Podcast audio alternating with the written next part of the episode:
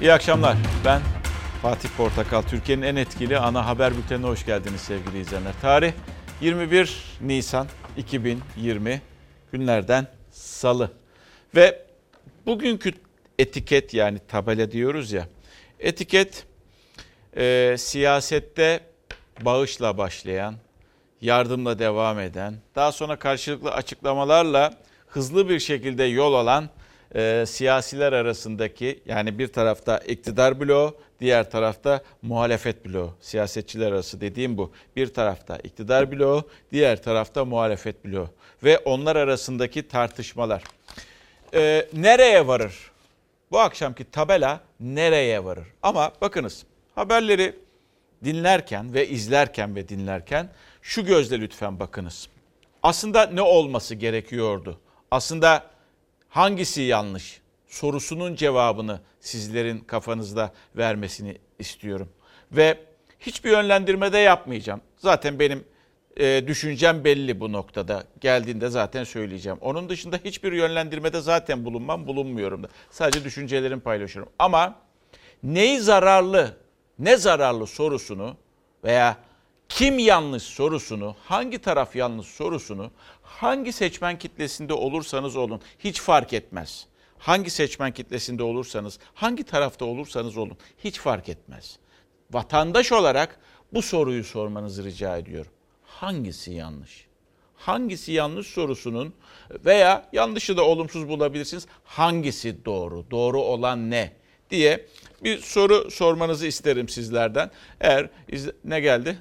Son ha son dakika geldiyse önce bunu verebiliriz arzu ederseniz. Bu son dakika ile gidelim. Sağlık Bakanlığı tarafından açıklama yapıldı. Toplam vaka 95.591 oldu. 95.591 toplam vaka sayısı. Toplam vefat 2259. Gün itibariyle gün itibariyle e, hayatını kaybeden vatandaşlarımızın sayısını görebiliyor muyuz bu arada? Neyi söylüyorsunuz? Bugünkü test sayısı 39.429. 4610 vaka sayısı ha geldi. Geldi yalnız vakada bir artış mı var arkadaşlar? Biraz vakada bir artış gibi görünüyor. Ha, bugün e, vefat e, konusunda sayısında bir düşüş var. 119. Bu, bu e, 119 yanlış görmüyorsam. Bugün iyileşenlerin sayısı 1400, bugün itibariyle iyileşenlerin sayısı 1483. Genele baktığımızda arkaya geneli verebiliyorsunuz daha iyi göreceğiz. Heh gördük. Ee, genel olarak iyileşenlerin sayısı 14.918. 14.918 vatandaş iyileşti. Ee, 40 bin civarında e, 39.429 test var. E, vaka sayısı bugün itibariyle 4611. Hayatını kaybedenlerin sayısı 119 ve toplam vefata bakalım. Toplam vefatta 2259 e, yaklaşık 40-41 günlük süre içerisinde 2259 vatandaşı kaybettik. Ee, ve e, toplam vaka sayımız ise 95.591 oldu. Ama en üste bakmak gerekiyor. O da önemli. O 703 bin var ya 703 bin 409 bu da toplam test sayısı. Bir genele çıkarsak Mümincim burada 40 e, bine dayanmış durumda.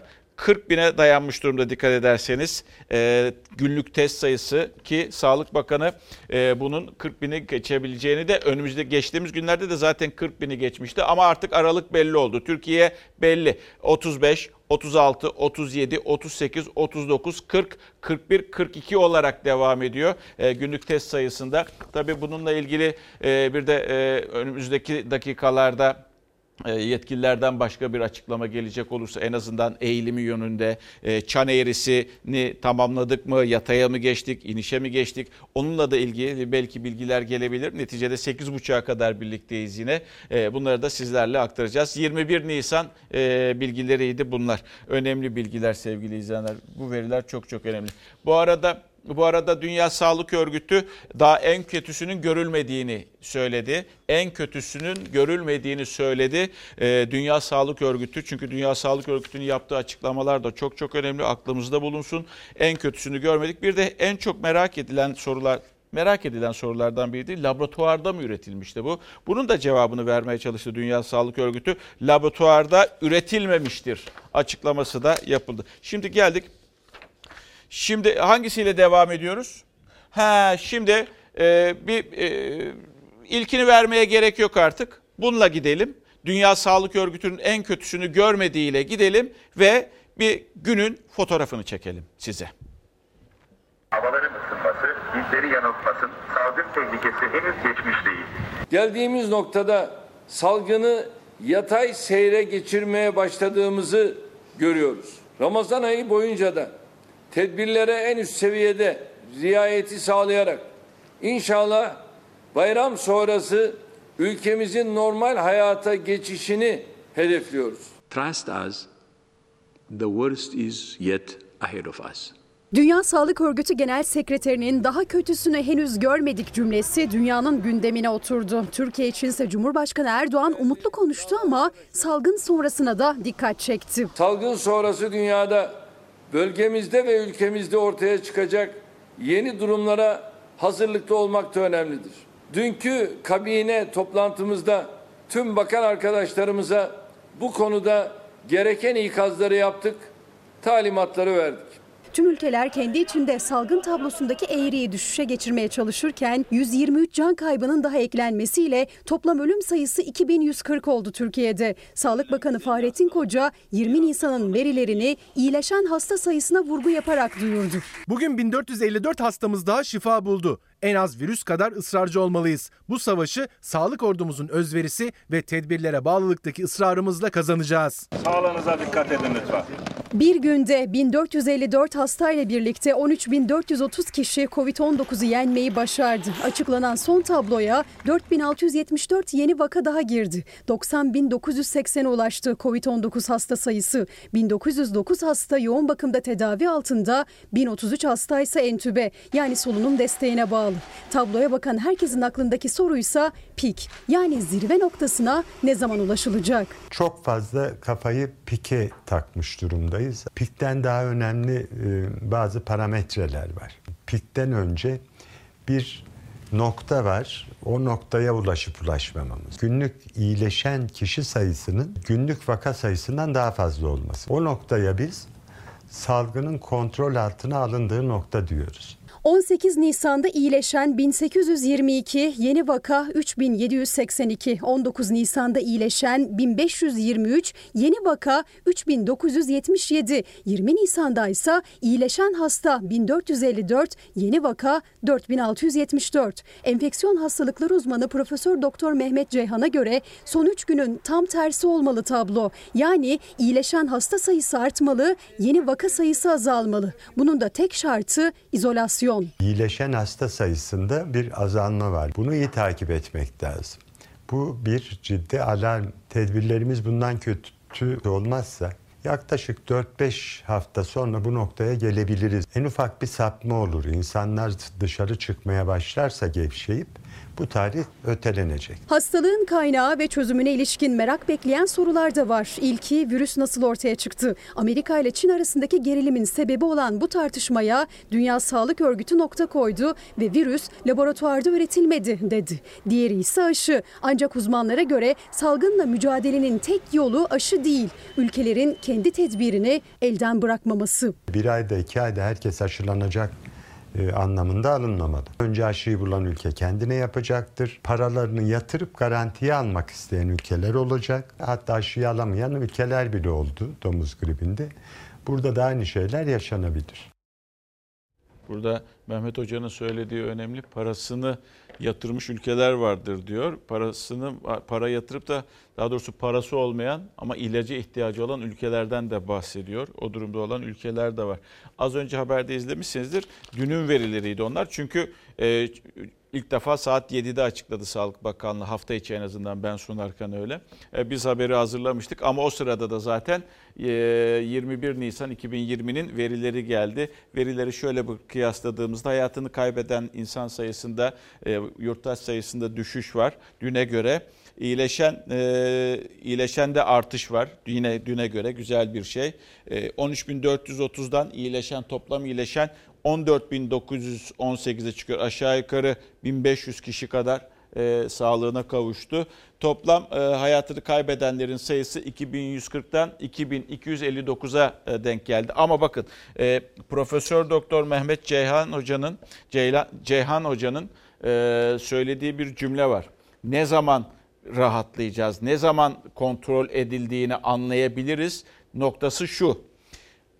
İyileşen ne zaman ki günlük günlük iyileşen sayısı bugünkü yani günlük vaka sayısına denk geliyorsa veya onu geçiyorsa he, o zaman biz kontrol altına almışız demektir. Bu e, çok e, şimdiye kadarki en net açıklamalardan biriydi e, ve kafanın da en yatkın olduğu açıklamalardan biriydi. Yani nasıl anlayabiliriz biz tıptan anlamayan sadece böyle çıplak gözle olanı biteni anlamaya çalışan insanlar olarak bu 1488 ne zamanki 4600'ü yakaladı veya geçti. He, o zaman yani iyileşen sayısı vaka sayısını geçti. He, o zaman diyeceğiz ki evet kontrol altına alınmıştır ve önümüzdeki 4-5 haftadan bahsediyor. Çok kırılgan olduğunu söylüyor. Dün bilim kurulu üyesi beyefendi de öyle söylüyordu. Çok kırılgan, çok hassas bir dönemdeyiz.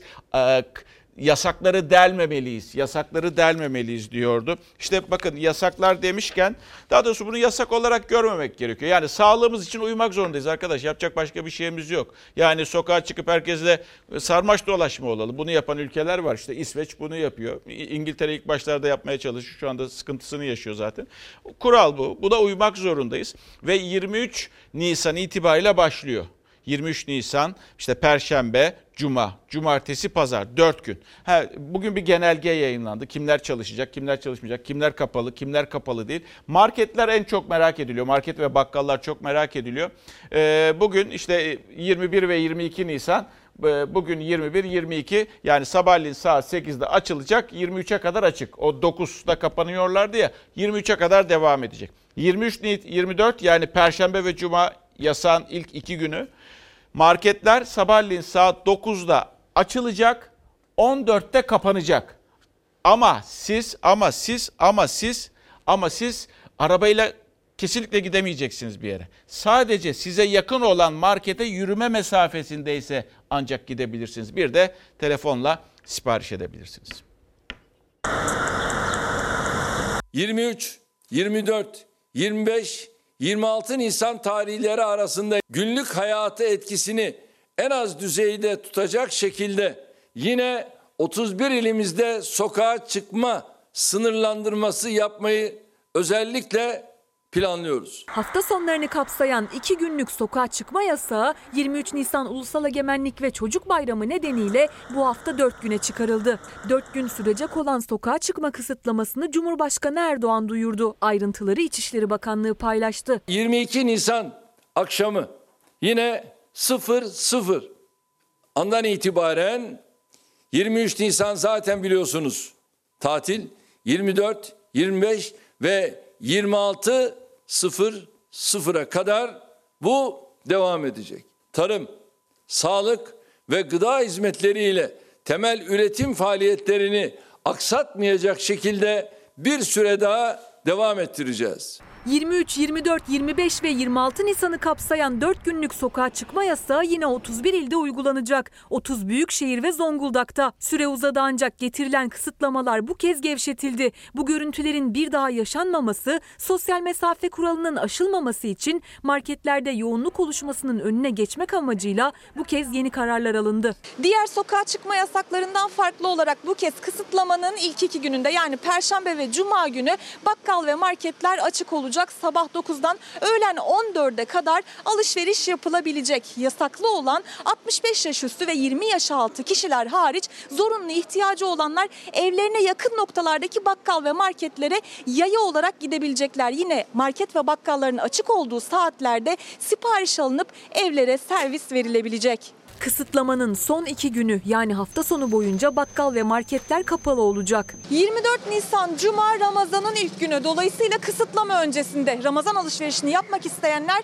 marketlerin bakkalların yolunu tuttu. Şu anda da marketlerde bakkallarda yoğunluk yaşanıyor. İşte sosyal mesafenin korunması açısından önlerinde böyle uzun kuyruklar oluştu. İşte bu kuyrukların yaşanmaması için Kalabalığın birbirine yakın temasını engellemek için market ve bakkalların açık kalma süresi bugün ve yarın uzatıldı. Sabah 8'de açılacak marketler akşam 23'e kadar hizmet verecek. Semt pazarları ise marketlerden daha kalabalıktı. Bu görüntüler bugün İstanbul Küçükçekmece'deki bir pazar yerinde kaydedildi. Sosyal mesafe sınırları aşıldı.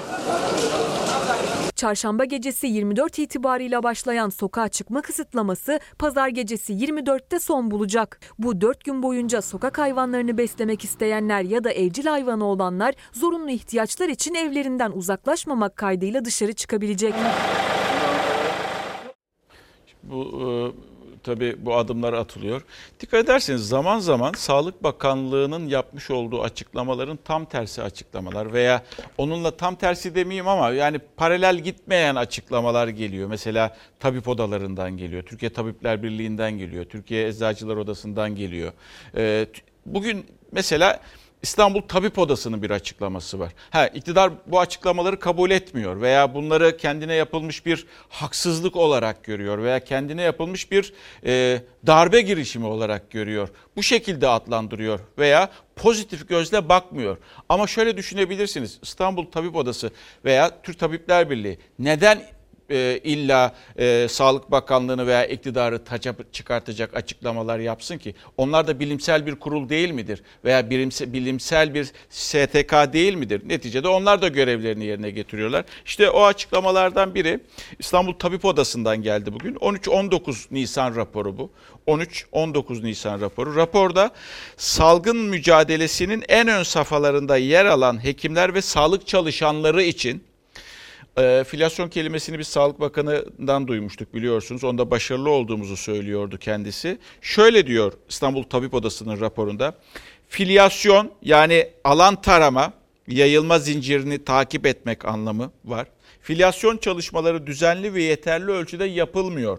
İstanbul'da bugüne kadar enfekte olan sağlık çalışanı sayısı 2000'e yaklaştı. Sağlık çalışanları içerisinde bir araştırma yapıyor İstanbul Tabip Odası ve 2000'e yakın İstanbul'da e, enfekte olan sağlık çalışanının olduğunu söylüyor. Tabip Odası'nın açıklaması bu yönde.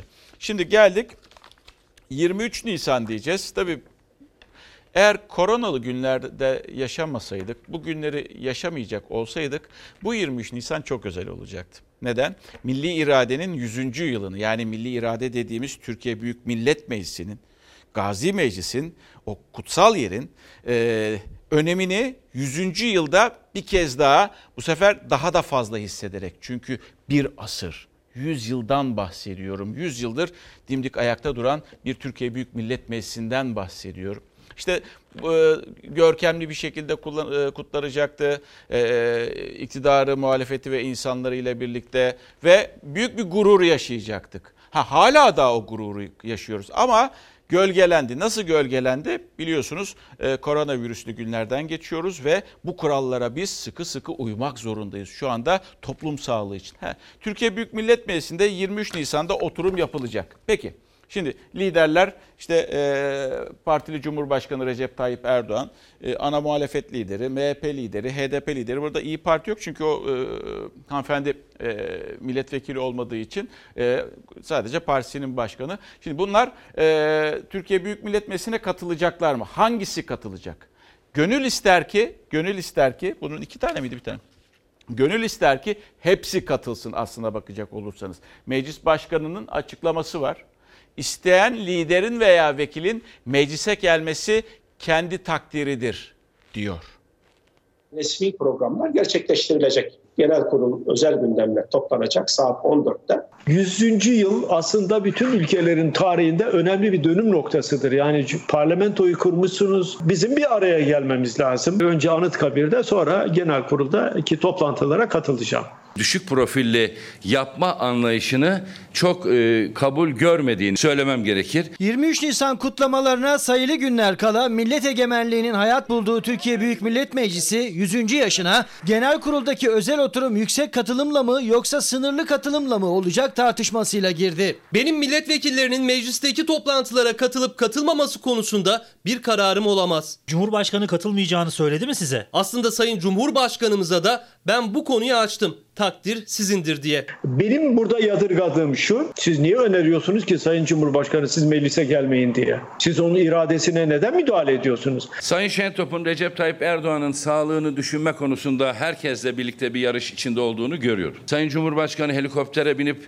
e, Başakşehir semalarında tur atabiliyorsa Cumhurbaşkanımıza ayrılan locamız daha steril. Korona günleri mesaisini İstanbul'da Huber Köşkü'ndeki çalışma ofisinde sürdüren Cumhurbaşkanı Erdoğan 23 Nisan'da Ankara'da mecliste olacak mı? Henüz ilk ağızdan bir açıklama yok ama meclis başkanı Erdoğan'ın katılmayacağını, saat 21'deki Türkiye çapında İstiklal Marşı okuma etkinliğinde olacağını söylemişti. Unutmayın 23 Nisan Perşembe saat 21. Evde hep beraber İstiklal Marşımızı okuyoruz. Her vesileyle devletin başıyım başıyım diye esip gürleyen Cumhurbaşkanı'nın Türkiye Büyük Millet Meclisi'nin 100. yılında kendisine tahsisli özel steril korunaklı locada bulunmasının bence işin yakışanı olduğunu düşünüyorum locadan izleyeceği e, umudumu koruyorum. 23 Nisan'da meclisteki özel oturuma Kemal Kılıçdaroğlu ben katılacağım dedi. Diğer liderlere de çağrıda bulundu. MHP lideri Devlet Bahçeli'nin de katılacağı öğrenildi. HDP ise eş başkan Mithat Sancar temsil edecek. 23 Nisan özel oturumunu da az katılımla yaparsak riski genişletmemiş oluruz. O nedenle siyasi parti genel başkanlarımız gelmezse milletvekillerimizin katılımı da düşük kalır. Eğer gelirlerse ister istemez yükseliyor. Daha önce korona uyarısıyla düşük katılım çağrısı yapan Mustafa Şentop gazeteci Murat Yetkin'e konuştu. Katılmayın demedim. Takdir genel başkanların diye yeni bir açıklama yaptı. Gözler Erdoğan'ın kararındaydı. AK Parti sözcüsü duyurdu. Sayın Cumhurbaşkanımız ifade edildiği gibi katılmayacaklar 23 Nisan e, oturumuna. Tabii yani bu 100. yılda ben Türkiye Büyük Millet Meclisi'nde tüm siyasi partileri, milletvekillerini orada görmek isterim. 100. yıl bir daha gelmeyecek. Yani 99 da bizim için çok çok önemliydi. 101 de bizim için çok çok önemli. Ama 100. yıl bir simgedir. Ve bu simgeden dolayı, bu simgeden dolayı ben orada siyasi partilerin tabii çok önemli mazeretleri olduktan sonra olmadıktan sonra diyorum. Orada görmek isterim.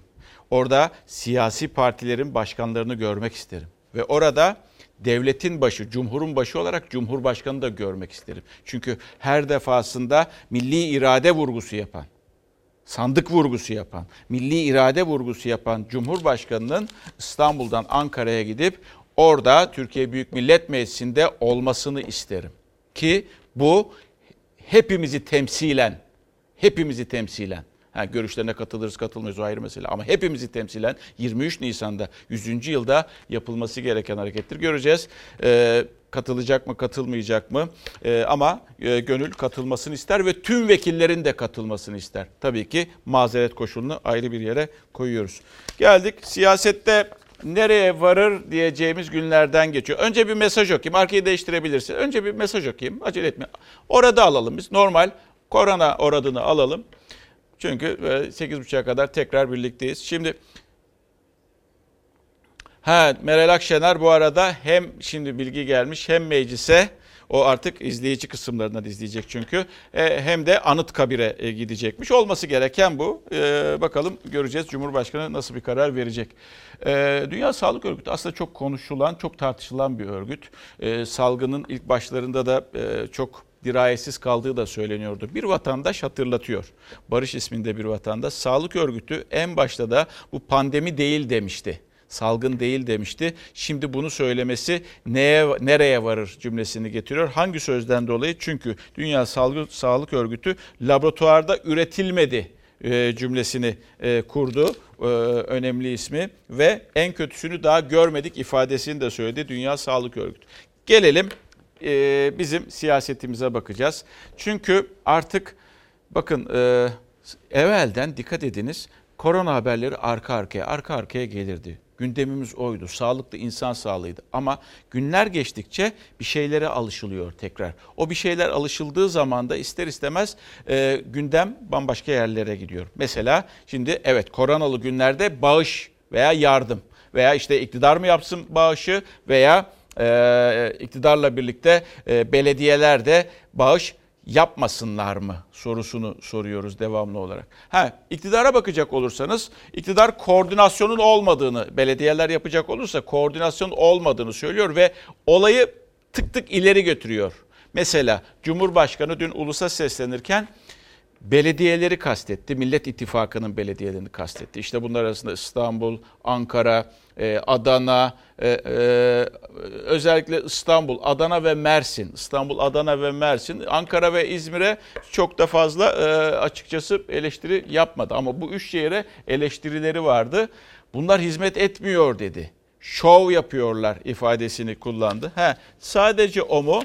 çıtayı biraz daha yükseltti. Bakın bunlar tehlikeli sözler. Bunlar sadece bu insanları değil seçmenlerini de zan altında bırakan sözler. FETÖ ve PKK benzetmesi yaptı. Biri biri biri Adana'daki Zeydan Karalar Sahra Hastanesi hazır hale getiriyordu. Bundan dolayı mı acaba dedi. Diğeri Mersin'deki Vahap Bey de ücretsiz ekmek dağıtıyordu. Ve bunları yaptı diye mi acaba FETÖ ve e, PKK benzetmesi üstünde duruyordu Cumhurbaşkanı bilmek mümkün değil. Peki e, ana muhalefetin lideri ne dedi? Paralel yapıyı geçmişi hatırlattı iktidar partisine ve Erdoğan'a. Paralel yapıyı en iyi bilen AKP hükümetidir dedi. Meral Akşener o da aynı şekilde FETÖ yöntemlerini geçmişte kullananlar bilir. Sorun ekmek dağıtmak değil. Bunu şehirdeki diğer faaliyetlerle uyumsuz, izinsiz şekilde yapmaktır. Bu tür teşebbüsler geçmişte FETÖ ve PKK gibi örgütler tarafından da denenmişti. Paralel yapıyı en iyi bilen bizzat o yapının mensuplarıyla onlara ne istedilerse veren AKP hükümetleridir. Biz o işin erbabı değiliz. FETÖ meselesi de son derece e, kullanışlı bir manivela ve mekanizma olarak ortaya çıkıyor. Bu tanımlamayı Cumhurbaşkanı'nın ağzından duymayı doğrusu esefle karşıladı. Cumhurbaşkanı Erdoğan Millet İttifakı belediyelerinin ücretsiz ekmek dağıtımına işaret etti. Terör faaliyeti göndermesi, FETÖ, PKK benzetmesi yaptı. Muhalefetse tepkisini geçmişe gönderme yaparak gösterdi. Bunları paralellikle suçlamak, teröristlikle suçlamak siyasi ahlaktan yoksunluktur. Paralellik noktasında AK Parti'nin eline su dökecek bir CHP'li olamaz. Geçmişte Türkiye'nin terör örgütleriyle mücadelesini akamete uğratmak, sınırlarını koruma gayretini kırmak, ekonomisini yıkmak için uğraşmışlardı.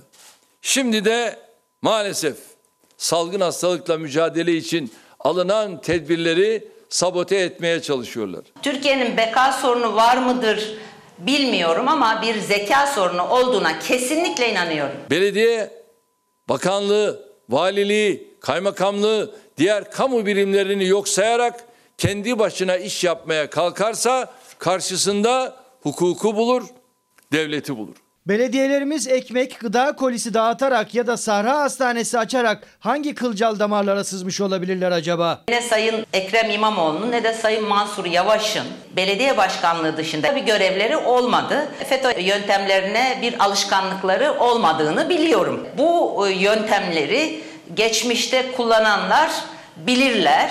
Ücretsiz ekmek dağıtımı iktidara göre tehlikeli. Millet İttifakı'nın oylarıyla seçilen belediyeler devlet içinde devlet paralel yapı olmakla suçlanıyor. Cumhurbaşkanı ulusa seslenirken bu kez FETÖ PKK taktiği diyerek isimlendirdi. Tartışmayı daha da alevlendirdi. Hiçbir zaman seçim döneminde terörist, terörist başı APO'dan yardım istemedik. Onlar yardım istediler. Daha ne söyleyeyim ben? Tabii buradaki amacın milletimizin takdirle takip ettiği sosyal yardım hizmetlerini itibarsız hale getirmek olduğu açıktır. Sayın Erdoğan yakın zamanda gene aldatıldık diyebilir. Ee, Allah beni affetsin, milletim beni affetsin diyebilir. Giriştikleri bu tür faaliyetlerin amacı halka hizmet vermek değil, şov yapmaktır. Özellikle İstanbul, Adana ve Mersin belediyelerinin sergiledikleri tavrın başka hiçbir izahı yoktur. Bu belediye başkanlarımız Erdoğan çatlasa da patlasa da çare sesini çığlığını duydukları her kapıya koşacaklarının sözünü 83 milyona veriyorum. Koronavirüsle mücadele sürerken CHP'li belediyeler için iktidar cephesinden yükselen paralel çıkışı ve Cumhurbaşkanı'nın FETÖ PKK benzetmesi daha çok konuşulacak gibi. Yani şov diyebilirsiniz vesaire veya e, şimdi birazdan göreceksiniz e, idari bürokrasiyi hiçe saymak olarak nitelendirebilirsiniz. Ama şu benzetme FETÖ PKK benzetmesi doğru mudur? Kesinlikle yanlış. Ve bu üzücü müdür? Çok üzücüdür. Ve işte o yüzden dedim en başta dedim ya nereye varır bu tartışmanın sonu? Ve lütfen kafanızda hangi seçmen kitlesi olursanız olun hiç önemli değil. Kafanızda şu sorunun cevabını belirginleştirin lütfen. İktidar da iktidar yardım yapsa ne olur? Belediyeler iktidarla birlikte veya iktidara e, yanında yardım yapsalar ne olur? Ne zararı olur? Ne zararı olabilir? Şimdi biri Sahra Hastanesi kuruyor. Belki bir şey olur diye Adana'daki Zeydan Karalar. Diğeri ücretsiz ekmek dağıtıyor. Mersin'deki Vahap Bey sevgili izleyenler. Ücretsiz ekmek dağıtıyor bu zor günlerde. Yani fakirimiz fukaramız da çok. Ve şöyle diyor üretimimizi arttırıp 35 bin ücretsiz ekmek dağıtımı yapıyorduk. İhtiyacım var diyene ulaştırırdık. Bu mu suç? Ve siz bu insanları FETÖ PKK benzetmesi yapıyorsunuz. Ve sadece bu insanları değil, bu insanlara oy vermiş bir kitleyi de e, üzüyorsunuz, kırıyorsunuz, onları terör örgütü mensubuymuş gibi gösteriyorsunuz. Yapılmaması gereken, e, söylenmemesi gereken her türlü söz söylenebilir belki siyaseten ama bu söz siyaseten gerçekten e, zora koşabilecek ileride iktidarın iktidara e, olumsuz dönebilecek sözler iktidar partisinin. Peki bu yardımlar veya bu bağışlar iktidar partisinin bir şekilde kimyasını bozmuş gibi görünüyor. Yani e, iktidar partisi başta Erdoğan olmak üzere mutlu değil. E, Millet İttifakı'nın belediyelerinin yapmış olduğu bu adımları atmasından. Bir şekilde kimya bozukluğu yaşanıyor gibi. Birazdan da bir yazı okuyacağım. Sinirleri bozulmuş gibi iktidarın diyor. Birazdan okuyacağım. Ha, şimdi izleyeceğiniz bölüm o FETÖ tartışmasıydı. FETÖ PKK tartışmasıydı. Şimdi de bağışlara geleceğiz. Bağışlar üzerinden karşılıklı atışmaları izleyeceksiniz. CHP'li belediyeler ne yapıyor? Cumhurbaşkanlığını, İçişleri Bakanlığını içe sayarak kendi başlarına yardım toplamaya, benzeri işler yapmaya kalkışıyorlar. Bağış kampanyası açıyor. Açamazsınız diyor. Yasaya aykırı. Sayın Erdoğan'ı en fazla rahatsız eden Sayın Yavaş ve Sayın İmamoğlu Sayın Erdoğan'ın rakibi değiller. Hükümetinin de rakibi değiller. Düşmanlık e, dilini kullanmasını yadırgadığımı ifade etmek isterim. Koronavirüsle mücadele sürecinde muhalefet belediyelerinin attığı adımlar iktidarın hedefinde. Cumhurbaşkanı Erdoğan özellikle CHP'li belediyeleri kuralları hiçe sayarak yardım kampanyası başlatmakla ve şov yapmakla suçladı. Muhalefet Erdoğan'ı kutuplaştırmakla. Güya kendilerince hükümetle yarışa kalktılar. Fuar merkezlerini Sahra Hastanesi diye yutturmaya kalktılar. Kutuplaşma virüsünün kaynağı saray hükümetidir. Sayın Erdoğan AK Parti rozetini Covid-19 bitene kadar sandığa koyacak. Varsa yoksa CHP, CHP, CHP. CHP kadar başına taş düş. Başta İstanbul ve Ankara belediyeleri korona günlerinde ihtiyaç sahipleri için seferber oldu. Ama yardım kampanyaları engellendi. Peşi sıra Cumhurbaşkanlığı biz bize yeteriz sloganıyla yardım kampanyası başlattı. Belediyelerin hesaplarına ise bloke kondu. İstanbul ve Ankara Büyükşehir Belediye Başkanları hakkında soruşturma başlatıldı. Yardımları tek hesapta toplayınca da paralarımıza el konuldu yalanına sarıldılar. Devlet olarak biz kimsenin parasına el koymadık. Böyle bir yanlışın içerisine girmedik, girmeyiz. 15 Temmuz şehitler için toplanan para neden hak sahiplerine ödenmedi? Güven olmayınca insanlar para verir mi? Sicilin bozuk. Milletten 10 lira 5 lira toplayacağım diye uğraşma. 13 tane uçağım var sana bir tanesi yeter 12'sini sat dedik. Belediyeler elbette sosyal yardım da yapabilir. Ama bunu şehrin mülki amirinin bilgisi ve koordinasyonu dahilinde kendi kaynaklarıyla yapar. Cumhurbaşkanının yardım yapacaklarsa kendi kaynaklarıyla yaparlar vurgusu dikkat çekti. Belediyelerin topladığı paraysa bankalarda kaldı. Ankara Büyükşehir Belediyesi'nin bloke konulan hesaplarında 3 milyon 532 bin lira var. İstanbul Büyükşehir Belediyesi'nin blokeli hesaplarındaysa 2 milyon 939 bin 252 lira ve 490 euro. Biz geliri olmayan vatandaşlarımıza Devletin yıllardır var olan sistemi üzerinden nakit yardımı yaparken onlar hem hukuka hem inancımıza aykırı şekilde zekat toplama peşine düştüler.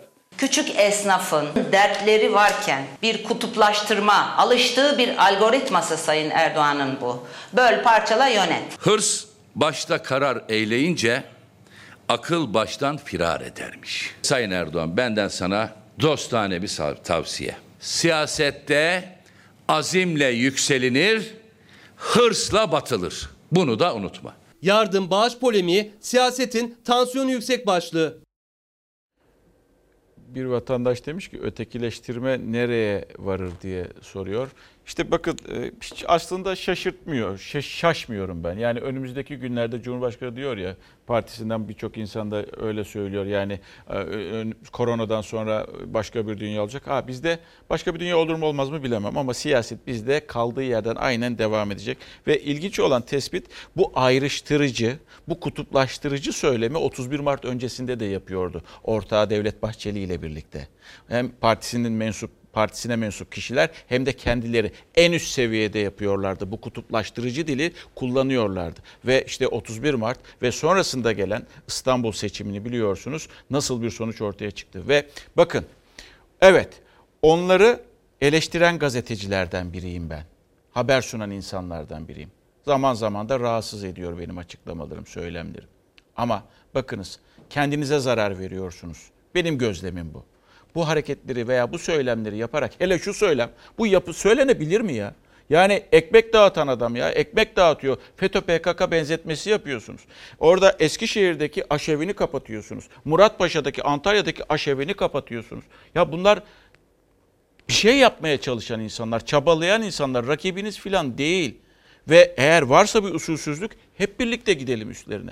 Ama siz şu anda siyaseten e, bence hata içerisindesiniz iktidar partisi olarak. Hele ki şu söylemler sizin seçmen kitlenizde dahi zannedersem sorgulanıyordur diye. Çünkü Mersin'de de yaşayan insanlar var, Adana'da da yaşayan insanlar var, İstanbul'da da yaşayan insanlar var. Kimileri onlara ulaşabiliyor bu yardımlara vesaire.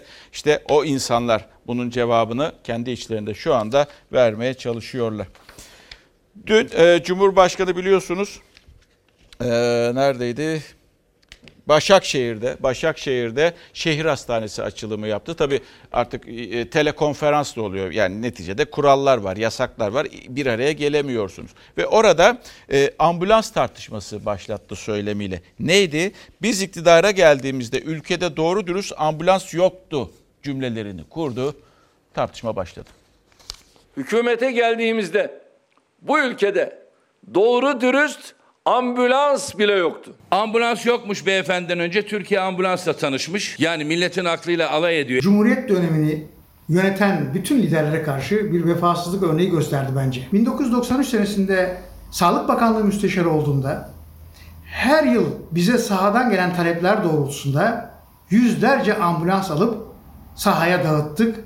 Sağlık ocaklarına hastanelere gönderdik. Cumhurbaşkanı Erdoğan'ın İstanbul Başakşehir Şehir Hastanesi'nin ilk etabını açarken ambulans rakamları üzerinden geçmiş hükümetlerle yaptığı karşılaştırmaya itiraz yükseldi. Hem muhalefetten hem de ittifak ortağı MHP'nin eski Sağlık Bakanı Osman Durmuş'tan. Bugün 5400 tam donanımlı araç ve 19 hava aracı ile en modern ambulans filolarından birine sahibiz. Türkiye sağlık hizmetlerinde bir destan yazmıştır. 3,5 yıllık koalisyon hükümeti döneminde 3 defa ambulans ihalesine çıktık. 650 donanımlı ambulans aldık her ile ihtiyacından fazlasını gönderdik. 99 ile 2002 arasında üçlü koalisyon hükümetinin Sağlık Bakanı olarak görev yapan Osman Durmuş, ambulans helikopterlerin ihale sürecini de kendilerinin başlattığını söyledi. AK Parti hükümetlerinin sağlık alanında destan yazdığını vurgulayan Cumhurbaşkanı'na CHP'den de tepki korona günlerinde maske hatırlatmasıyla geldi. Hükümete geldiğimizde bu ülkede doğru dürüst Ambulans bile yoktu. Sen ambulansı bırak. Maske maske diye eczane eczane dolaşan, muhtarlık muhtarlık dolaşan insanlara birer tane maske dağıtmayı becer. Türkiye'nin sağlık harcamalarına ayırdığı miktar 2002 yılında 19 milyar lirayı bile bulmazken bugün 190 milyar liraya ulaştı. Sağlık hizmetlerinden memnuniyet oranı ise %70'lerin üzerine çıktı. Bu tür beyanlar geçmişe karşı bir vefasızlık olduğu kadar Türk milletinin kalbini de kırar. Böyle beyanlar vermek yerine bir devlet insanı tutumuyla geçmişte taş üstüne taş koymuş herkese teşekkür etmek çok daha değerli olacak diye düşünüyorum. Siyasetin polemik konusu bu kez ambulanslar oldu. Şimdi ben hala da Mersin'e takığım. Çünkü oradaki belediye başkanı ekmek dağıttı diye kötüleniyor. Cümlesi de şu, üretimimizi arttırıp 35 bin ücretsiz ekmek dağıtımı yapıyorduk. İhtiyacım var diyene ulaştırdık bu mu suç diye. Şimdi anladığım kadarıyla e, Sayın Cumhurbaşkanı'nın e, burada kızdığı nokta işte valilerle, kaymakamlarla koordinenin olmadığından bahsediyor herhalde. Anladığım o. E, öyle bir yaklaşım içerisinde. Peki bir şey soracağım. Ya bir vali veya kaymakam ekmek mi dağıtır? Yani Mersin valiliği ben ekmek mi dağıtıyorum desin veya bir kaymakam çıkıp ya e, e, ekmek mi dağıtmaya çıksın. Ona yetecek zaten şey yok ki. E, e, ekibi yok vesaire onu dağıtabilecek kişi yok. Bunu belediye yapar zaten. Ve burada makamlar bu sefer e, örselenmiş oluyor. Valilik makamı gibi, kaymakamlık makamı gibi belediyelerin yapacağı iş bu. İşte bu e, bu ve bunun gibi işler e, mesela bir mesaj okuyayım. Arslan Bulut bugün yeni çağda yaşıyor. İşte kimyası demiştim. O da e, sinirden bahsediyor. Bakın şöyle diyor. Arslan Bey, iktidarın elindeki belediyelere hiç ses çıkarmayıp muhalefetin elindeki belediyelerin yardım için hesap açtırmasının önlenmesi, ekmek veya gıda kolisi dağıtımının engellenmesi, bununla da yetinilmeyip haklarında soruşturma açılması, hatta paralel devlet yapısı olarak suçlanması da sinir sisteminde ciddi bozukluğun işaretidir diyor. İktidarın tad alma ve koku alma duyuları yanında insaf düşüncesini meydana getiren hücrelerinde de büyük tahribat olduğu anlaşılıyor diyor. Yeni Çağ yazarı bugün bu şekilde. Tabii seçmen ne düşünüyor? Bu önemli burada. İnsanlar ne düşünüyor? Şimdi geldik. Ee, e, tabii insanlarımız gelir adaletsizliğinin fazla olduğu bir ülkedeyiz. Biliyorsunuz bu iktidar e, korona günlerinde yaklaşık 4 milyon 300 bin kişiye de aynı ve e, nakdi yardımda bulundu. Şimdi üçüncü faz geliyor. Birinci faz demişlerdi, ikinci faz demişlerdi, üçüncü faz geliyor. Üçüncü fazda talep toplama yöntemiyle olacak. Yani durumunuzu bir şekilde izah edeceksiniz, anlatacaksınız. Hiçbir geliriniz olmayacak. Devlette kayıt alan, kayıtlı yardım alan insanlardan da olmayacaksınız. Heh, yeni artık sayı da bilinmiyor ne kadar oldu ama 1 milyondan fazla olacağı tahmin ediliyor. Talep toplama e, ile yardım dönemi yani üçüncü faz başlıyor. Valiliğin barınma evinde kalıyoruz da buraya yönlendirdiler valilikten. Sadece telefonla ve e-devlet üzerinden başvuru alıyorlar ama. Ama biz şimdi ekmek alacak paramız yok. Nasıl olacak ablam bu? Sayın Cumhurbaşkanımız açıklama yapıyor. Hiçbir gelir olmayan vatandaşlarımıza çağrıda bulunmak istiyorum. Devletinden yardım istemekten çekinmesin. Cumhurbaşkanı Erdoğan'ın geliri olmayanlara yaptığı çağrıdan 3 hafta sonra Aile Çalışma ve Sosyal Hizmetler Bakanlığı 1000 liralık yardım için 3. faz talep bazlı başvuruları almaya başladı. Sadece internet üzerinden ve telefonda. Buna rağmen koltuk değneğiyle de gelen vardı kaymakamlıklara. Engelli kızıyla gelendi. Engelli kızını bir saattir bekliyoruz. Bizim verdiği numara bu. Bekleyin buraya arıyoruz bakmıyorlar. Bir buçuk aydır işsiz bir babada yeni doğan çocuğuna bakabilmek için geldi başvuru yapmaya. 5-6 gün önce doğdu. Yeni kimliğini çıkarttık hocam. Sosyal yardım için buraya kaydolmamız lazımdı. Buraya uğradık. Pazarlardan olmadı şaşım. Normalde bir, bir buçuk aydır boştayız. İnternet olmadığı için başvuramıyoruz. Telefonda da cevap vermiyor. Sosyal yardımlar için başvurular sadece internetten e-devlet üzerinden ya da telefonla yapılabiliyor ama kiminin evinde ya internet yok ya da telefonla arayıp arayıp ulaşamadığı için yine kaymakamlıkların kapısını çalıyor buraya gelip yüz yüze başvuru vermeniz gerekiyor dendi ve şu an talebinizi alamıyoruz diyorlar. Hiçbir şekilde hiçbir yardımım yok. Hiçbir geliri olmayanlar 1000 liralık yardım için bir umut sıraya girdiler ama başvurular TC kimlik numarasının son hanesindeki rakama göre alınıyor. Sadece cumartesi ve pazar günleri kimlik numarasına bakılmaksızın herkes başvurabilir ama onun da bazı şartları var. Bir TL bize verin neymiş sigorta var diye. 1000 liralık sosyal yardım için başvurular kişi bazlı değil hane bazlı değerlendiriliyor. Eğer evdekilerden biri daha önce verilen 1000 liralık yardımdan yararlanmışsa ya da evde kamu işçisi, memur, emekli, işsizlik maaşı ve kısa çalışma ödeneği alan varsa başvurular kabul edilmiyor. Virüs salgını nedeniyle işsiz kalan Ali Atmaca'nınki gibi. Bunda sana yardım yok. Krediye başvurdun, kredi başvurusu kabul etmediler. Aslında işsizlik maaşı ve kısa çalışma ödeneği de dahil hiçbir yerden geliri yok Ali Atmaca'nın. Ama iş yeri süresiz izne gönderdiği için sigortalı ve çalışır halde görünüyor. Engelli kızı ve eşiyle geldiği kaymakamlık önünden 1000 liralık yardıma başvuramadan döndü. Bin lira para dağıtılıyor. Neye göre dağıtılıyor? Bilmiyoruz. AK Parti'nin seçimlerde kullandığı bir yardım kumanya koli listesi var. Büyük ihtimalle de böyle yapılıyor. Hükümet daha önce iki sefer başvuru almadan 4 milyon 300 bin haneye 1000 liralık yardım dağıttı. Ama CHP yardımların verilme kriterlerini sorguluyor, neye göre veriliyor diye soruyor. Saray hükümetinin kaç garsonun, berberin ve kuaförün, kaç e, gündelikçinin, kaç yövmiyeli işçinin çalışamadığını belirleyen bir envanteri yok. Hal böyle olunca bu bin liralık yardımlar nereye gidiyor? E, Az önce belki e, sizin de dikkatinizi çekmiştir. Orada bir vatandaş haberin başında ekmek alacak param yok diyor. O kadar zorda insanlar var ki o bir somun ekmek o aile için veya iki somun ekmek e, aile için çok çok önemli. Ve işte oraya, oraya ulaşabilmek önemli olan. Devlet olarak tabii ki merkezi yönetim olarak sizler ulaşabilirsiniz ama orada e, belediyeler de ulaşabil adı üstünde belediye çünkü o muhtar ve belediyeler bunlar çok çok önemli e, mekanizmalar. E, mahallesinde, semtinde kimin parasının olduğu, kimin olmadığını, kimin düşkün olduğunu bilen insanlar. İşte bırakın insanlar yardım yapsın. Belediyeler de koşuştursun, yardım yapsın. Ha varsa aksayan bir şey o zaman ha üstüne gidilsin. Ama şu anda insanların yardıma ihtiyacı var. Birçok insanın da. Reklam diyeceğiz. 8'de geliyoruz. Saat başında tekrar e, iyi akşamlar diyeceğim sizlere. 8.30'a kadar haberlere devam edeceğiz. Tekrar iyi akşamlar. Verilerle karşınızdayız. Ee, Bir kez daha e, üstünden geçeceğiz verilerin. 21 Nisan 2020. Ee, Bugün itibariyle e, iyileşen toplam sayı 14.918. İyileşen toplam sayı 14.918. Ee, Hayatını kaybeden yurttaşların sayısı 2259. Yoğun bakımda 1865 yurttaş var. Ee, Entübe yani solunum cihazına bağlı olanlarsa 1006. Ee, belki ilk bölümde kaçırmış olabilirsiniz. İlk bölümde e, bir hocamız vardı. Enfeksiyon Derneği Başkanı. Enfeksiyon Hastalıkları e, Başkanı Mehmet Hoca, Mehmet Ceyhan Hoca. Ee, şöyle diyordu yani ne zaman biz e, bunu dengelediğimizi, yataya geldiğimizi anlayacağız sorusunun cevabını tam da bizim istediğimiz gibi e, yani normal sıradan insanların anlayabileceği şekilde basit bir şekilde anlattı. Onu anlatacağım ben size.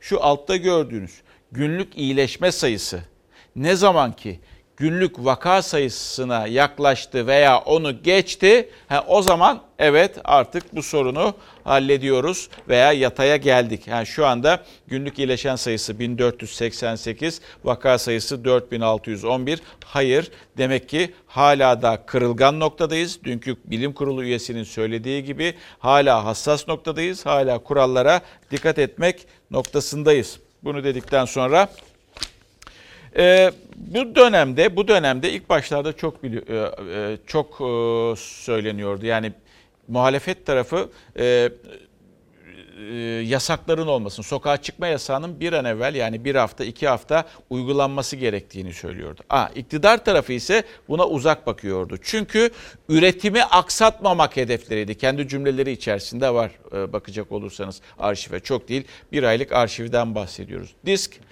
Devrimci İşçi Sendikaları Konfederasyonu bir rapor hazırladı ve o rapora baktığımızda koronalı günlerden bahsediyorum. İşçilerde koronavirüsü pozitif çıkanların oranı işçilerde ortalamanın Türkiye ortalamasının 3 katı. 17 Mart itibariyle e, diskin örgütlü olduğu iş yerlerinde COVID-19 pozitif olan işçi arkadaşlarımızın sayısı ve oran olarak baktığımızda Türkiye ortalamasının 3 katı. Çünkü işçiler çalıştığı koşullarda koronavirüsten sakınmak asla mümkün değil. Diskin hazırladığı koronavirüs raporu salgının çalışmak zorunda olan işçiler arasında ne kadar yayıldığını ortaya çıkardı. Disk üyesi işçiler arasında görülen pozitif vaka sayısı Türkiye ortalamasının 3 katı. 378 işçinin koronavirüs testi pozitif çıktı. Bugüne kadar 4 işçi hayatını kaybetti. En az 646 işçi ise koronavirüs şüphesiyle karantinada. Zorunlu ve acil işler dışında çalışmanın hala devam ediyor olması, bu iş yerlerinin tatil edilmemesi, çalışmanın durdurulmaması işçilerin koronavirüsten ve bu salgından çok daha fazla etkilenmesine yol açıyor. Ekonominin bozulmaması için üretim devam ediyor. Üretimin en önemli kolu olan işçiler salgına rağmen koronavirüse yakalanma riskiyle burun buruna çalışmak zorunda.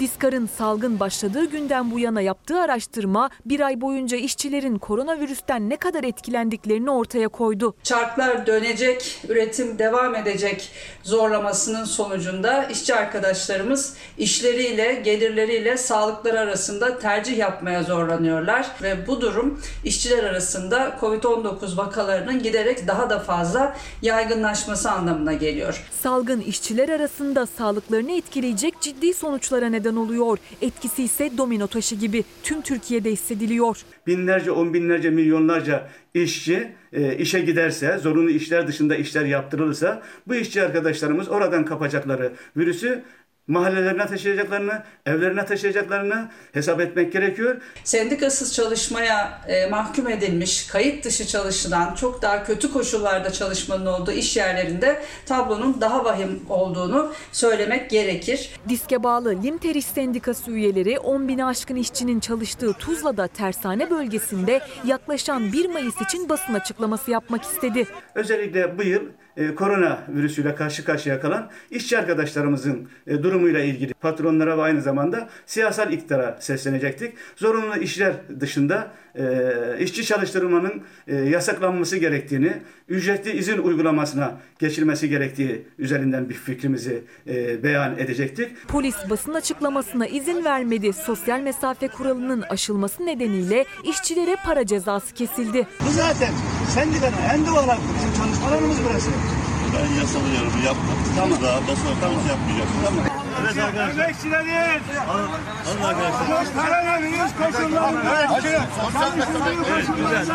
Polislerin fiziki bir müdahalesiyle karşı karşıya kaldık. Hakkımızda dava açıldı. 3100 lira kişi başına para cezası kesildi. İşte bakınız birçok bülten içerisinde haber kanalları da bunlar dahil olmak üzere yermiyorum. Kesinlikle öyle bir düşüncem yok. Sadece e, tarz meselesi, haber işleyiş tarzı olarak e, algılıyorum ben bunu, öyle görüyorum. Bizden başka bu haberi başka bir yerde bulamazsınız. Yani işçinin veya bir iki kanalda anca görürsünüz. Ha, biz işte bu tür haberleri verdiğimiz için de bu tür haberleri verdiğimiz için de aslında e, rahatsızlık veriyoruz zaman zaman iktidarlara, iktidara. Çünkü bu haberin de verilmesi gerekiyor.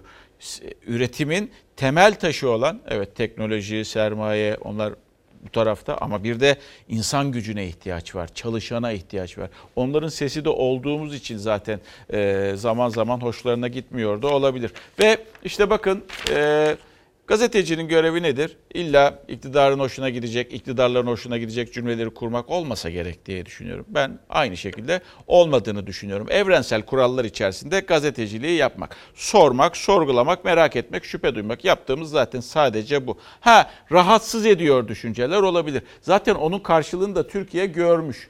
Nerede görmüş? Şurada görmüş. 2020 yılı Türkiye Sınır Tanımayan Gazeteciler Örgütü'nün yayınladığı, yayımladığı Dünya Basın Özgürlüğü Endeksi. Basın özgürlüğünde dibe doğru gidiyoruz. Ha, iktidar bunu kabul etmeyecek tabii ki. Yine en e, özgür ortam olduğunu iddia edecek. Onlar o iddiada olabilir. Bir de yaşayanlar. Bir de yaşayanlar. Yaşayanlar, yaşayanlar bilmek gerekiyor veya görmek gerekiyor. Onların sesine e, kulak vermek gerekiyor. Bakın 180 ülke var. 180 ülke var. 180 ülke içerisinde Türkiye 154. sırada. Dünya Basın Özgürlüğü Endeksinde 180 ülke arasında 154. sıradayız. Her sadece bizim ülkemizde değil. Burada biraz uzatacağım. Çünkü kendi mesleğime doğru, kendi mesleğim için biraz pozitif ayrımcılık yapacağım. Aslında bütün kıtalarda sorun var. Afrika'da, e, Afrika ülkelerinde her taraftan tehdit altında gazeteciler. Latin Amerika'da gazetecilere yönelik düşmanlık güdülen bir iklim oldu.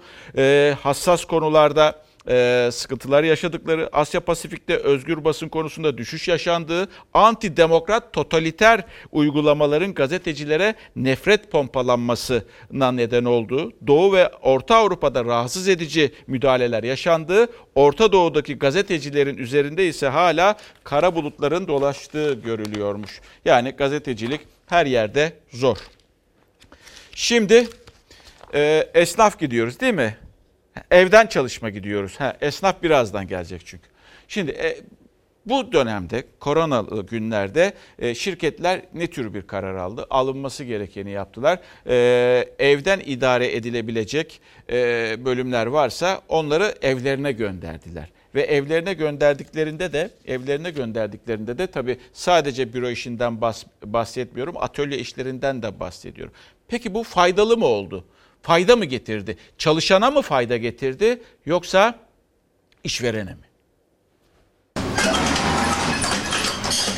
Küçük makineler evlere, işçilerin evlerine götürülüyor, kuruluyor ve burada işçiler örneğin e, pek çok el işini ve tek tek makineyle yapılacak işleri evden yapmaya devam ediyorlar. Sağlık Bakanı Fahrettin Koca koronavirüsle mücadelenin en etkili yolu evde kalmak derken birçok kişi de işini eve taşıdı.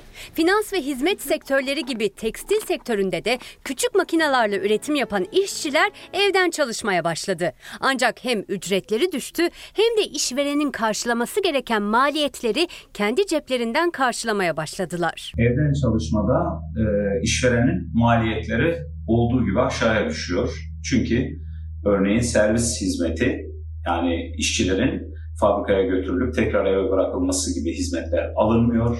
Yine işçilere yemek verilmesi gibi hizmetler alınmadığı gibi yine fabrikanın enerji kaybı yani üretim için lambaların yanması, makinelerin çalışması ile ilgili enerji kaybı olmuyor. Bütün bu yükler e, yine işçinin sırtına yüklenmiş oluyor. Böylece işveren daha fazla kazanmış oluyor. Küçük dikiş ya da tekstil makinalarını evlerine taşıyabilenler aslında işverenin servis, elektrik, yemek gibi ücret yüklerini azalttı. Birçok firma işçilerin evlere taşıdığı bu giderleri karşılamıyor. Yani sigortası ve aylığını kaybeden işçinin omzuna bir de maliyet eklendi. Evden çalışan işçilerin sigorta primleri yatırılmıyor. Çalışıyormuş görünmüyor. Böylece işverenler sigorta priminden de sigorta yükünden de kurtulmuş oluyorlar. Aynı zamanda evde çalışan işçilere bir maaş ödenmiyor. Onlara sadece parça başı ücret ödeniyor ki böyle olunca işçi fabrikada olduğu gibi günlük 8 saat, haftalık 45 saat çalışmanın çok daha üzerinde bir çalışma performansı göstermek zorunda kalıyor. İşçi sendikalarına göre tekstil işçisi Covid-19 sürecinde daha fazla çalışmak zorunda. Yaptığı işe göre yani parça başı ücret alıyor evde. Bu da en fazla ayda 500 lira kazanmaları demek. Yani her koşulda koronavirüsün faturası işçinin sırtına yüklenmiş oluyor. İşçilerin zorunlu hizmetler hariç evine gönderilmesini, evde kalmasını ve hiçbir ücret kaybı olmadan işsizlik sigortası fonundan e, maaşlarının karşılanmasını talep ettik. Bu olanaklıydı çünkü işçiye ait olan bu işsizlik sigortası fonundaki kaynaklar bunun için yeterliydi. Ama maalesef bu yapılmadığı gibi kanunda olmayan ücretsiz izne gönderme ile ilgili bir madde düzenlendi ve bu maddeyle en az 1700-1800 lira civarında ücret alacak işçinin bile ücreti 1170 liraya kadar düşürüldü. Disk Tekstil İşçileri Sendikası Merter Şube Başkanı Asalettin Arslanoğlu da işçilerin sağlığı korunmaya çalışılırken sosyal ve ekonomik haklarının da göz ardı edilmemesi gerektiğini savundu. Bu hatadan dönülmesi yani iş, işçilerin evinde çocuklarıyla birlikte açlığa mahkum edilmesi gibi bir hatadan dönülmesi gerekir.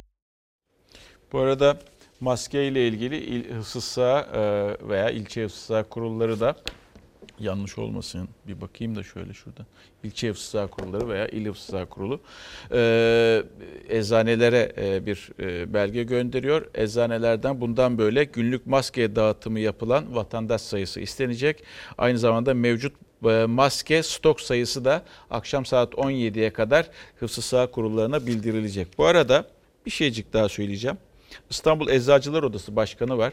Ee, yani bunlar tabii gördüklerini eğer art niyetli değillerse tanımam etmem ama art niyetli değillerse eleştirilerini sunuyorlar. Zafer Cenap Saralioğlu ki neye art niyetli olsun. Ee, eczacıların 10 günde 13 milyon maske dağıttığını belirtiyor. Geçen gün İsmail'e de çıkmıştı beyefendi zannedersem. Bu tempoda maske dağıtmamız sürdürülebilir gibi durmuyor. Belediyeler ve muhtarlıklar devreye girmeli diye de bir açıklaması var. İstanbul Eczacılar Odası. E, bütün mesaimizi oraya harcıyoruz diyor. Gelen e, mesela eczacı arkadaşlarım arkadaşlarım var. Onlar da benzer şeyleri söylüyorlar. Esnaf önümüzdeki günlerde e, küçük esnafı çok konuşacağız. Küçük esnaf nasıl ayağa kalkacak, e, nasıl kalkındırmak gerekiyor. Belki hükümet bir e, ayrı bir plan hazırlayacak, bir ekonomik plan hazırlayacak onlar için. Arkada görüyorsunuz. Bakın Nazlı bugün bir haber yaptı. Dikkatle dinlemenizi ve izlemenizi rica ediyorum sizlerden. Anahtarları görüyorsunuz. O anahtarlar, burası bir emlakçı dükkanı. O anahtarlar dükkan, devren kiralık olan e, veya devretmek isteyen dükkanların anahtarları. Yeni sahiplerini arıyorlar. Dükkanların hepsi kapalı. Yani şu anda kapalı ve yüzde ellisi geri dönmeyecek olan esnaf. Dönüş yok. Elimizdeki anahtarlar mesela bu kadar anahtar Beşiktaş gibi bir yerde hiç olmamıştı ama son zamanlarda Beşiktaş'ın yüzde ellisi şu an tamamen boşaltıyor. Hatta en yakın burada iki tane, üç tane örnek vereyim. Boş dükkan anahtarı getirip hiçbir şey istemeden, depozitosunu dahi istemeden ben gidiyorum diyen insanlar var. İstanbul Beşiktaş'ta yıllardır emlakçılık yapan Bedri Yılmaz artık sadece boşalttığı dükkanının anahtarını teslim etmeye gelenleri için açıyor iş yerinin kapısını. Duvardaki anahtar panosu dolu. Çünkü aynı zamanda komşusu da olan esnafın çoğu koronavirüs salgını nedeniyle kapatmak zorunda kalınca kiralarını dahi karşılayamaz oldu ve kapıya temelli kilit vurdu. Koronadan dolayı işlerin tamamen durduğu bir dönem. E buradaki esnafların çoğu dükkan açısından söyleyeyim 4-5 aylık para bir aylık kirasını bile ödeyemeyecek insanlar var yani şu anda. Zorlanan esnaflardan biri de daha çok öğrencileri dükkanında ağırlayan kahvaltıcı Abdurrahman Yeşiltaş. Önce üniversitelere ara verildi, sonra işletmesi kapandı. İki işçisi vardı, çıkardı. Kendi de dükkandan ayrıldı. Beşiktaş'ta dükkanını kapatan esnaflardan biri Abdurrahman Bey ile bir görüntülü konuşma yapacağız şimdi. Geçmiş olsun diyelim dükkanı kapatmışsınız ve hali hazırda siz de şu anda işsizsiniz. Ne yapıyorsunuz? Ya onu sormayın işte en zor soru bu. Yani ne yapacağım ben de şaşırdım. Yani bir yere zaman geçmiyor, bir yere gidemiyorsun, para kazanamıyorsun, giderleri durduramıyorsun. Yani bir nevi çaresiz bir durumdayız yani esnaf olarak. Birçok dükkan kapatma aşamasına geldi. Biz bile zor dayanıyoruz artık. Bir aydır e, siftah bile yapmadan gelip gidiyoruz, oturuyoruz dükkanımızda. Sadece bu kadar. Ben örnek vereyim. Bizim karşıdaki dükkan 6500 liradan boşaldı. Şimdi 5000 liraya kiracı bulsak tabii ki vereceğiz. Ama şu anda talep hiç yok. Yani Karşıdaki dükkan dediğiniz dükkan burası. Komşu dükkanınız biliyorsunuzdur sorayım. Kaç kişi çalışıyordu bu dükkanda? bu dükkanda 4 kişi. 2 kişi mutfakta, 2 kişi salonda. Şu anda yani 4 tane ailenin e, iş şeyi bitti. Esnaf kredisine başvurdunuz mu? Vurdum ama henüz bir cevap gelmedi. Bekliyoruz. Yani onu ne zaman gelir bilemiyorum ama e, bekleyecek durumum yok. Yani ben giderlerim çok olduğu için şu an kapatmak zorunda kaldım. Esnaf çareyi banka kredilerinde arıyor. Koronavirüs salgını nedeniyle iş yerini kapatmak zorunda kalan 270 bin firmada 3 milyon çalışan için kısa çalışma ödeneği başvurusunda bulundu. En çok başvuran iş yerleri de %51'lik oranla 3'ten az çalışanı olan yerler. Mesela Ee, İstiklal Caddesi orada da çok mekanlar var. Orada olan arkadaşlarımdan bir tanesi bugün mesaj attı. Faturaları tabii size şimdi gösteremem. Ama şöyle bir cümlesi var. 20 Mart 20 Nisan arası fatura bunlar demiş. 11 Mart'ta devlet kapattı bizi. İnanın kafayı yemek üzereyiz. Özel bankalar kredileri ertelemiyor. Bina sahipleri kirasını istiyor. Bir de önümüzdeki günlerde bunları da yaşayacağız. Ee, yaşanma ihtimali var bir e, 1 lira bile e, düşmem diyor. Çalışanlarımız evde zor durumda. İnanın ne yapacağımızı bilmez haldeyiz diye bir e, mesaj atmıştı bana. Ve, ve piyasalarda durum nasıl ona bir bakalım. Tabii e, hareketli para piyasaları. Dolar 7 liraya geldi. 6.99, Euro 7.59. Çeyrekte 6, 622 lira. 622 lira. Ve geldik e, sağlıkçılar dedim ya, e, sağlıkçılar gerçekten e, bu dönemde e, alkışlamak gerekiyor, ellerinden öpmek gerekiyor, gözlerinden öpmek gerekiyor, kendilerine teşekkür etmek gerekiyor. Ve bazı sağlıkçıları da maalesef kurtaramıyoruz. İlk aile hekimi görev şehidimizdir. Annesi ve babası da bir hafta aralıklarla e, vefat ettiler. Onları öğrenemedi kendisi. Kendisi de e, sabahları hep çalar saati seyrederdi. 160 aile hekimliği çalışanı ve hekimi koronavirüs salgını nedeniyle tedavi görürken acı haber İstanbul'dan geldi. Aile hekimi Doktor Yavuz Kalaycı 56 yaşında koronavirüs nedeniyle hayatını kaybetti. Anne ve babası da Kalaycı yoğun bakımdayken yumdu gözlerini hayata. Geride iki kızı, eşi ve gözü yaşlı mesai arkadaşları kaldı. Aile hekimliği önünde sessiz anma yapıldı. Tüm Nişancı halkının, Eyüp halkının e, bildiği saygıdeğer bir doktorumuzdu. Çok iyi bir mesai arkadaşımızdı, iş arkadaşımızdı. Onu kaybettiğimiz için hepimiz çok üzgünüz. İstanbul Eyüp Sultan'da Nişanca Mahallesi aile hekimliğinin sevilen doktoruydu Yavuz Kalaycı. İstanbul Üniversitesi Cerrahpaşa Tıp Fakültesi mezunuydu. İki çocuk babası başarılı aile hekimi Kalaycı 27 Mart'ta nefes darlığı şüphesiyle hastaneye gitti. 27 Mart'ta e, nefes darlığı şikayetiyle hastaneye başvurusu oldu. Bir süre evde tedavi gördükten sonra e, tekrar hastane başvurusu oldu.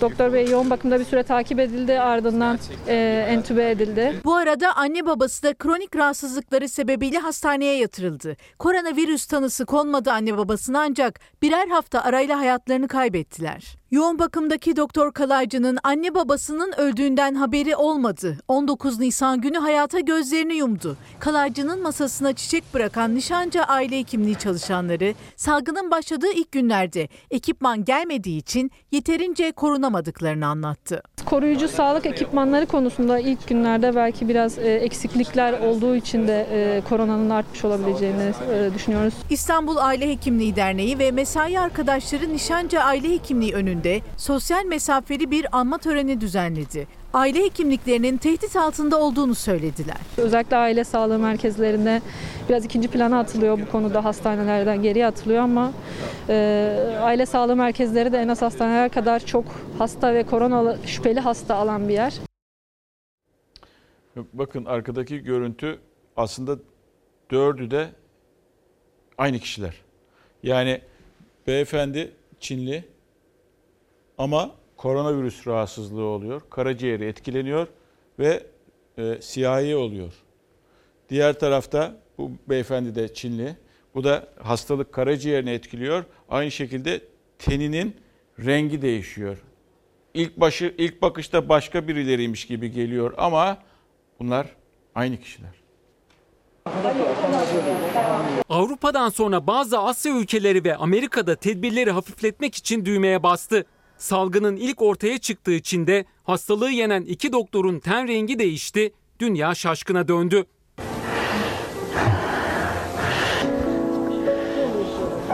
Covid-19 salgınında önemli bir eşik daha aşıldı. Dünya genelinde vaka sayısı 2,5 milyonu geçti. Can kaybı sayısı ise 172 binden fazla. İyileşenlerin sayısındaki artış da dikkat çekti. Son açıklanan rakamlara göre 660 binin üzerinde kişi hastalığı yendi. Korona ile savaştan galip çıkan iki Çinli doktorsa dünyanın gündeminde. İkisi de 42 yaşında olan doktorlar hastalığa virüsün ilk görüldüğü Wuhan'da yakalandılar. Biri 39, diğeri 45 gün yaşam destek ünitesine bağlı kaldıktan sonra hayata tutundu. Yoğun bakımda tedavileri süren iki doktoru gören yakınları ise şaşkına döndü. Çünkü ikisinin de ten rengi değişmiş, beyazdan neredeyse siyaha dönmüştü. Meslektaşları virüsün karaciğerlerde yol açtığı hasar nedeniyle bu durumun yaşandığı görüşünde. Karaciğer fonksiyonlarının normale dönmesinin ardından doktorların ten renginin de eskisi gibi olmasını umduklarını belirttiler. Covid-19 nedeniyle Çin'i suçlayan Amerika'da ölü sayısı da 42 bini geçti. Bir günde 1684 kişi hayatını kaybederken ülkede yasak gerilimi de sürüyor. Yasakların kaldırılmasını isteyenler günlerdir sokakta. Kısıtlamaları gevşetme yönündeki ilk adım Cumhuriyetçi eyaletlerden geldi. Bazı eyaletlerde kademeli olarak üretime geçilirken eğlence mekanları da açılmaya başlandı. Ülke genelinde bazı büyük şirketlerde üretimi başlatma hazırlığında. Başkan Trump'tansa göç hamlesi geldi. Trump, Covid-19 nedeniyle ülkeye göçü geçici olarak askıya alan bir kararname imzalayacağını açıkladı. Kısıtlamaları gevşeten ülkeler arasına İran ve Irak'ta katıldı. Dünya genelinde salgından en çok etkilenen ülkeler arasındaki İran'da hükümet ikinci dalga gelebilir uyarılarına kulak tıkadı. Alışveriş merkezleri, çarşı ve pazarlar yeniden açıldı. Koronavirüsle mücadelede örnek ülke gösterilen Singapur'da Covid-19 vakaları hızla artmaya başladı. 266 olan vaka sayısı bir ayda 9000'i geçti. Bunun nedeni olarak ülkede çalışan göçmen işçilerin yeteri kadar kontrol edilmemesi gösterildi. Afrika'ya bağlı ada ülkesi Madagaskar ise Covid-19'a karşı ilaç geliştirildiğini iddia etti. Cumhurbaşkanı Rajoel'in hastalığa iyi geldiğini iddia ettiği bitkisel ilacı kameralar önünde içti. Cumhurbaşkanı adada yetişen şifalı otlardan üretilen ilacın test edildiğini ve iki hastanın iyileştiğini açıkladı. Ee, önümüzdeki günlerde az önce esnaf haberinde verdik ya yani kiracıyla ev sahibi veya dükkan sahibinin karşı karşıya gelmesi de söz konusu olabilir. Ve işte bakın bir mesaj e, ki yaşamış herhalde ki Zeynep Hanım kira ödemek bile zorken hala ev sahiplerinin yıllık zammı yapması ve bir şey diyemememiz. Bu durum nereye varır? Epey tartışılacak, epey de... E, huzursuzlukların veya ikilemlerin yaşanacağı günleri göreceğiz gibi esnafla e, e, mekan sahibi, dükkan sahibi veya ev sahibiyle kiracı arasında. Çünkü epey sektörü e, sekteye uğrattı. Epey sektör, sektörde çalışan da gelirlerinden olacak gibi sevgili izleyenler. Hele biliyorsunuz işten çıkarma yasaklandı. Evet güzel bir şeydi ama onun yerine işverene ne verildi? İşverene şöyle bir e, hak tanındı yasayla. E, ücretli izne çıkartabilirsin. İşten çıkartamazsın 3 ay boyunca ama 3 ay ücretli izne gönderebilirsin. Adam 3 bin lira, 5 bin lira veya kadın 3 bin lira, 5 bin lira alırken 1166 lira eline para geçecek ve bir anda e, ev ekonomisi çökme demeyeyim ama zorlanacak, alt üst olacak sevgili izleyenler. Bunu nasıl altından kalkılacak, nasıl kalkılabilir onu da yaşayarak göreceğiz aslında bakarsanız. Ve e, yurda bakacağız. E, sevgili Derya Ekşi var bizim yurt habere bakıyor. Çok tatlı bir insandır. Çok da e, keyifli, sohbet edilebilir bir insandır. Şimdi o iki kere e, nikahını ertelemek zorunda kaldı ki koronavirüsten dolayı zannedersem şimdi Eylül veya Ekim'e kaldı. Ama bugün bu haberi derlerken yurttan koronavirüs haberlerini e, derlerken bakın ilk girişe neyi koymuş?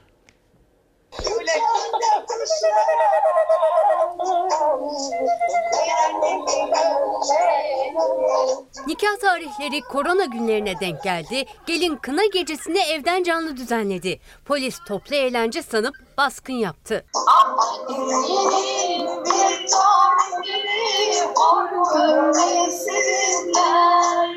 Evlenmek için Nisan ayına gün alan Pınar Gürkan ve Mutlu Toksöz de İzmir'deki düğünlerini ertelemek zorunda kalanlardandı. Çift düğünü erteledi ama çarşamba günü İstanbul'da kıyılacak nikahlarını internetten canlı yayınlayacaklar. Gelin Pınar Gürkan kına gecesinde bugünlerde çok yaygınlaşan canlı video yayınıyla organize etti.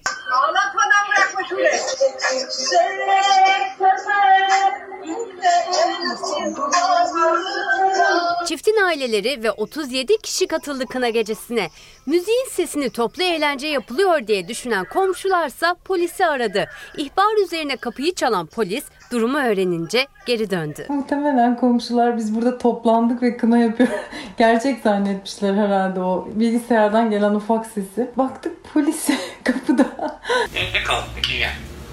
Ama herkes aynı hassasiyette değildi. Antalya'daki bu papağan bile evde kal derken Konya'da bir sürücü yasağa rağmen sokağa çıkarak arabasıyla drift yaptı. Drift sırasında çektiği görüntüleri de sosyal medyada paylaştı. Kısa sürede yakalandı. Günlerdir çalışmıyor. Ekmek alma bahanesiyle kendimi tedavi edeceğim. Sizi de. Tehlikeli araba kullanmışsınız. Yasak saatte. Trabzon'da yol ortasında meşale yakıp kol bastı oynayan 9 kişiye 492'şer lira para cezası uygulandı. Arada birkaç adım olsun. Mesafeler açalım arkadaşlar. Sokaklar, caddelerse 4 günlük yasak öncesi doluydu. Burdur yasağın uygulanacağı kentlerden değildi ama halk pazarında yoğunluk vardı. Vatandaşlar sosyal mesafe kuralına mümkün olduğunca uymaya çalıştı. Maskelerle alışveriş yaptı. Pazar alışverişimizi 15 dakika gibi sürede tamamlayarak erkenden çıkıyoruz. Manisa'nın Soma ilçesinde su faturası kuyruğuna girenler de önlemlere dikkat etti. Gaziantep'te ise belediye otobüsleri tıklım tıklımdı. PTT önlerinde de yoğunluk vardı. Çocuklar evdeydi. Kahramanmaraş'ta 5 yaşındaki Umut Topal oturdukları sitenin bahçesinden geçen polisleri eve çağırdı. Polislere 23 Nisan şiiri okudu. 23 Nisan Yurdu koruyan, yerini kuran sen o çocuk. Ya Umut ben sana çok sarılmak istiyorum ama şu ortamdan dolayı sarılamıyorum. De geçsin sarılabilirsin. Bursa Orhan Gazi'ye bağlı Dut köyünde yaşayan ve 65 yaşın üstünde olduğu için yeni doğan torununu görmeye gidemeyen yaşlı kadını jandarma sevindirdi. Annem, annem bak asker abi, jandarma abiler geldi. Gürkan yavrum, Zuhal gelinim sizleri çok özledim. Özlemem. Tekirdağ Malkara ilçesinde çiftçi kadın oğlu ve gelinine duyduğu hasreti ise böyle dile getirdi. Ne olursunuz hep birlik el ele verelim. El ele verelim, Türkiye'lim inşallah yeneriz bir vir, virüs kolorayı. Havasına, suyuna, taşına, toprağına. Şimdi diyeceksiniz ki niçin? Saygıyla ve minnetle anıyoruz kendisini. Ayten Altman her dönemin sevilen isimlerinden biriydi. 20 Nisan 1900 2012'de kaybettik kendisini.